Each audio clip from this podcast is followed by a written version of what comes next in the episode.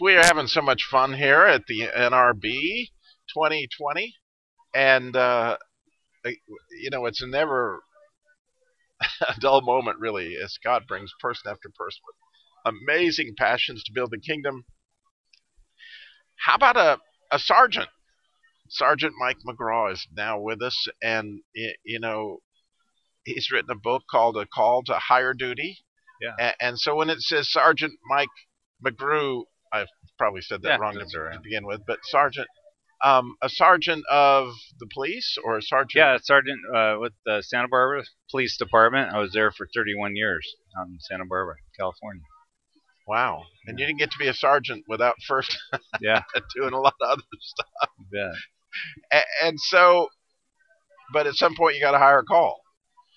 I did. Uh, I I started the that career 34 years ago, and when I uh, became a cop, uh, you know, there was um, it was a different time, a different era, and uh, we had a lot of uh, Vietnam vets who were our senior officers, and I think they paid the price in post-traumatic stress injuries, and uh, you know, so the culture back then was, hey, you're getting a you're getting a paycheck, you know, it's a tough job, so just suck it up, and uh, so you do, you know, until you can't. And uh, I didn't know the Lord for the first 20 years of my career, and I worked major crimes. I worked homicides, robberies, stabbing, shootings, the gang stuff, and also sex crimes, rapes, and uh, child molests as well. So I saw the worst of the worst of. I had you know, a job that was was very demanding. You know, I wasn't home a lot because of the work. You know, when you're chasing down murder suspects, the stakes are high. You know? And um, in my own personal life, you know, things began to unravel, and you know, we we think we're tough until we realize that you know we're we're there for other people. The cops are good in the fight. You know, we're there uh, to serve, and, and they do a great job. But it's it's it's when the job stops. You know, at the end of the day, what happens, and I think that's where the attack is on first responders. Um, my youngest son was 12 years old. He was diagnosed with bone cancer, and he lost. Oh his, wow! Yeah, he lost his left leg, and we spent about 200 days a year in the hospital doing chemo treatments, and um, you know, my my world was turned upside down then because here I was, somebody who was always in charge, you know, handling the, the problems for other people, and, and now I was facing something that I had no control over. At the same time, my uh, older son became uh, involved in drugs and developed a very bad drug addiction. And so I was fighting a fight on, on several fronts. Around the same time as all this, I, I lost a second marriage.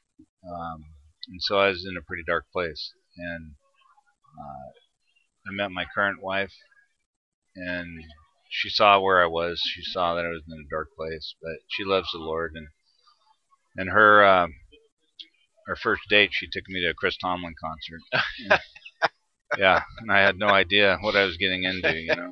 So I walked into this place at the Santa Barbara County Bowl. There's there's 5,000 people there. It's a beautiful place. And Chris Tomlin was playing, and and then um, Louie Giglio came out. He was the pastor touring with him, and he gave a message that just hit me right between the eyes. I was hit so hard by that, you know. And he went down the list of, you know, is there anybody out there in the audience who has, and then, bam, it was, you know, in a hopeless place, in a dark place, you know, feel like everything's out of control. And he, I, he went down, and I checked every box that that he um, he was talking about in my own life, and that struck me so hard that um, I, I hung on to that for a night. And the next day, I reached out to my cousin, who was a he's also a police officer, but he was raised as a Christian. Their their family uh, raised him as a Christian, so he knew God, and he had been praying for me for a lot of years, you know. So he saw me going through all these struggles and the things happening in my life, you know. And I, his name's Dan. I said, Dan, could you uh, could you tell me about Jesus? And he just smiled and said, Yeah, I've been waiting for this day. I've been praying for this, you know. And um, it was that day that I gave my um, gave my life to Christ. I accepted Jesus as my Lord and Savior, and you know, the mustard seed was planted, and it started with, uh, you know, it wasn't a overnight, you know, everything got better, but you know, I started praying and, and I just I prayed a lot about more faith. You know, I just wanted to have more faith, more faith, and God did that. It's a gift you know, from the Lord, and He uh, just poured that out on me.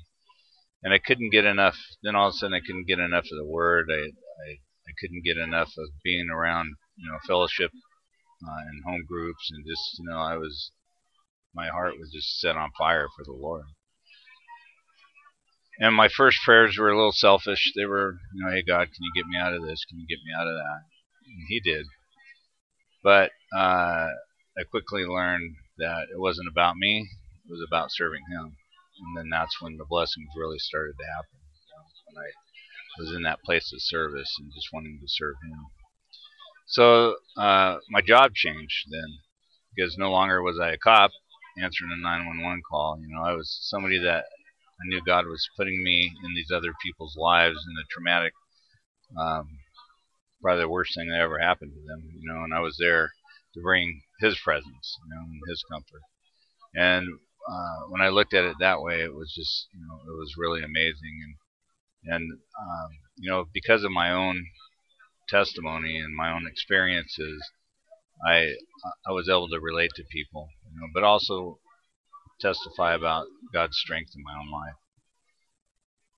Um, my youngest son fought the cancer for six years, and uh, it was a few years after I received the Lord. Uh, he was 18, and he ended up committing suicide. And uh, you know, that was probably the hardest hit I ever had. It's the hardest hit a parent can have, I think and uh, but God was right there for me. You know, God. So can we talk about that a second? Sure. Since I actually have Yeah. a little of that in my Yeah. own history. Okay. Um, that in itself is trauma as a parent because you go to bed every night um, not knowing what might be coming Yeah. tomorrow. Yeah. And like God, what do I do? You know, and so was this was there a threat of suicide prior to the actual suicide attempt? You know, uh, I think there was talk about it. You know, we we had him in a therapist. I mean, because of the the cancer. You know, cancer kids are very special kids. They're they're very strong, but they've been through a lot. And, uh, you know, there was some talk about it before, but it wasn't anything. You know, it was more like I, I don't feel like being here or something like that. But um, but about two weeks before it happened, uh, I know I can I can look back there and, and see that he was getting everything prepared. Started cleaning his room up, and he started doing a bunch of things. And the last night, you know, I saw him. I I was at the hospital. We were at a meeting at the hospital, and and um, uh, he wanted to go talk to the pediatric nurses. They became a big part of our family, you know. So he was saying goodbye to everybody. So I can see if I look back on it, yeah, there were signs. You know, right in the middle of it, I you know it took me off guard. I didn't know what happened. But uh, in that day, I was working. I was working um, patrol, and they were trying to get a hold of me and told me to call into the watch commanders and re, you know report in there. They were trying to be nice um, because the call had come in. Um, my first wife was she was living with my first wife at the time in the city, and um, so I went into the watch commander's office and he wasn't there. And I asked one of the officers. I said, "Hey, where's the watch commander?" And he said, "Oh, he's over at a dead 18-year-old's house over at this address." And I I knew that was my son's address. And I'm like, oh, you know. So I went over there, and there was a sea of blue. There were just officers lined up. You know, they were they were just standing there. You know, nobody had a word for me. Nobody could. You know, it's hard to say anything at that time, but their presence was very important to me. And uh, and I went in, and, and my son was lying on the ground. You know, I held his hand. It was cold. And I prayed. But God gave me uh, strength that day because when you're the father, um, it's you know everybody relies on you. You know, you're kind of the you're the pillar of the family, and so it, it's you have to have strength that you don't have basically. And so God gave me the strength. He gave me the strength to give my son's own eulogy. Um, you know, I, I, was just very grateful, and, and then it was important to me to know that my son was with the Lord. So God did show me that, show me that supernaturally. How? well, in a couple of ways. One of them was when I was standing uh, in the in the apartment. He was in another bedroom, and his therapist actually came and, and wanted to say goodbye to him. So I said, okay. So she walked in, the door was closed. A little while later, she walks out, and she was just white as a, a ghost. And she was white, really pale, and she was shaking, trembling. And she just grabbed a hold of me, and she said, Mike, your son's with God. Your son's with God. And I said, well, okay, you know, thanks. You know, I didn't know what to say. Well, three days later, um, she reached out to me, and she was not a believer. She didn't go to church, none of nothing. And she says, "I have to tell you what happened. I have to tell you what happened in that room." She said that when she sat down uh, with TT, that's that's what we called him. She was holding his hand with her left hand, and she said something grabbed my right hand and then made the sign of the cross. And it wasn't her. She said it, some, it was something that grabbed me and just and moved my hand on the sign of the cross. And so, you know, I saw the reaction when that day. You know, she couldn't even speak about what had happened to her. So God's miracles are like really, they're they're very personal, but they have his signature all over them. You know? and, and there was a couple other things that happened, and and I, I, it was just confirmation. I knew that my son was with the Lord, so that was important to know that I'll see him again. So, what inspired you to write the book? Well, I gave my uh, testimony at a prayer breakfast in Santa Barbara, and there was a group of people that said you need to write a, a book, you know, and share your testimony in a bigger way. And at at the time, I, I said, no, I don't think I need to write a book. but I was, but I prayed about it, and the Lord you know, led me to do this. And uh, so it's very prayerful. Uh, the book talks a lot about, um, you know, my life as a cop, also as a parent, you know, dealing with drug addiction in the family. And so, how about that child? So, what's that? Your, your, son that was struggling with drugs. How is he doing? Uh, he's sober today, but that's another journey. You know, for me, that was another. Uh, you know, you say there's a lot of lessons that we learn, and um, for for him to be involved in drugs, you know, first off, it was it was horrible because here I was a cop chasing down drug dealers, and you know I couldn't see it happening in my own home, you know, for like a year or something. And um, and then there was a process, you know. There's uh, families that have addiction. There's a thing called codependency, you know, and and you know I was the parent, and I was supposed to fix this, and I was gonna, you know, get them into rehab. I'm to do this. I'm to do that. I'm to pay for this, you know, and run around cleaning up his messes. And, and uh, you know, because we're parents, we love our child that much. Um, it, it just, that's what, you know, feels like the right thing to do. But it wasn't until after my uh, other son died that uh, I was in a place where my son was uh, he was living on the streets and um, he was not in a good place. And so uh, I was riding my motorcycle. I was a police uh, motor at the time. Santa Barbara has beautiful sunsets, so I pulled over at this one place and just watched the sunset. You know, but I was praying, and I was uh, I had to come to this place where I had to give my son up to the Lord. And you know, I, I told God, I said, I, I know what it's like to lose a son, but I'm going to trust you with my other son now. And I, and I release him to you, God, because I know that you love him more than I do. And that was really one of the hardest things I've ever done. But there was a release that happened at that time. And it wasn't, you know, it's not that I didn't love my son, I even loved him even more, know. So about three days later, I saw him on the streets. He was, uh, I was on my motor and saw him, and I pulled over, and he was sitting on a curb. And um, he said, "Dad, can you can you take me home? Can you feed me?" And I told him, "No, you know, if, if I do that, then you're not going to do what you need to do, you know, to get better here. And I can't stand in the way of what God's doing here." So uh, so it gave me the strength to say that. God gave me the strength to say that. You know, and I drove off.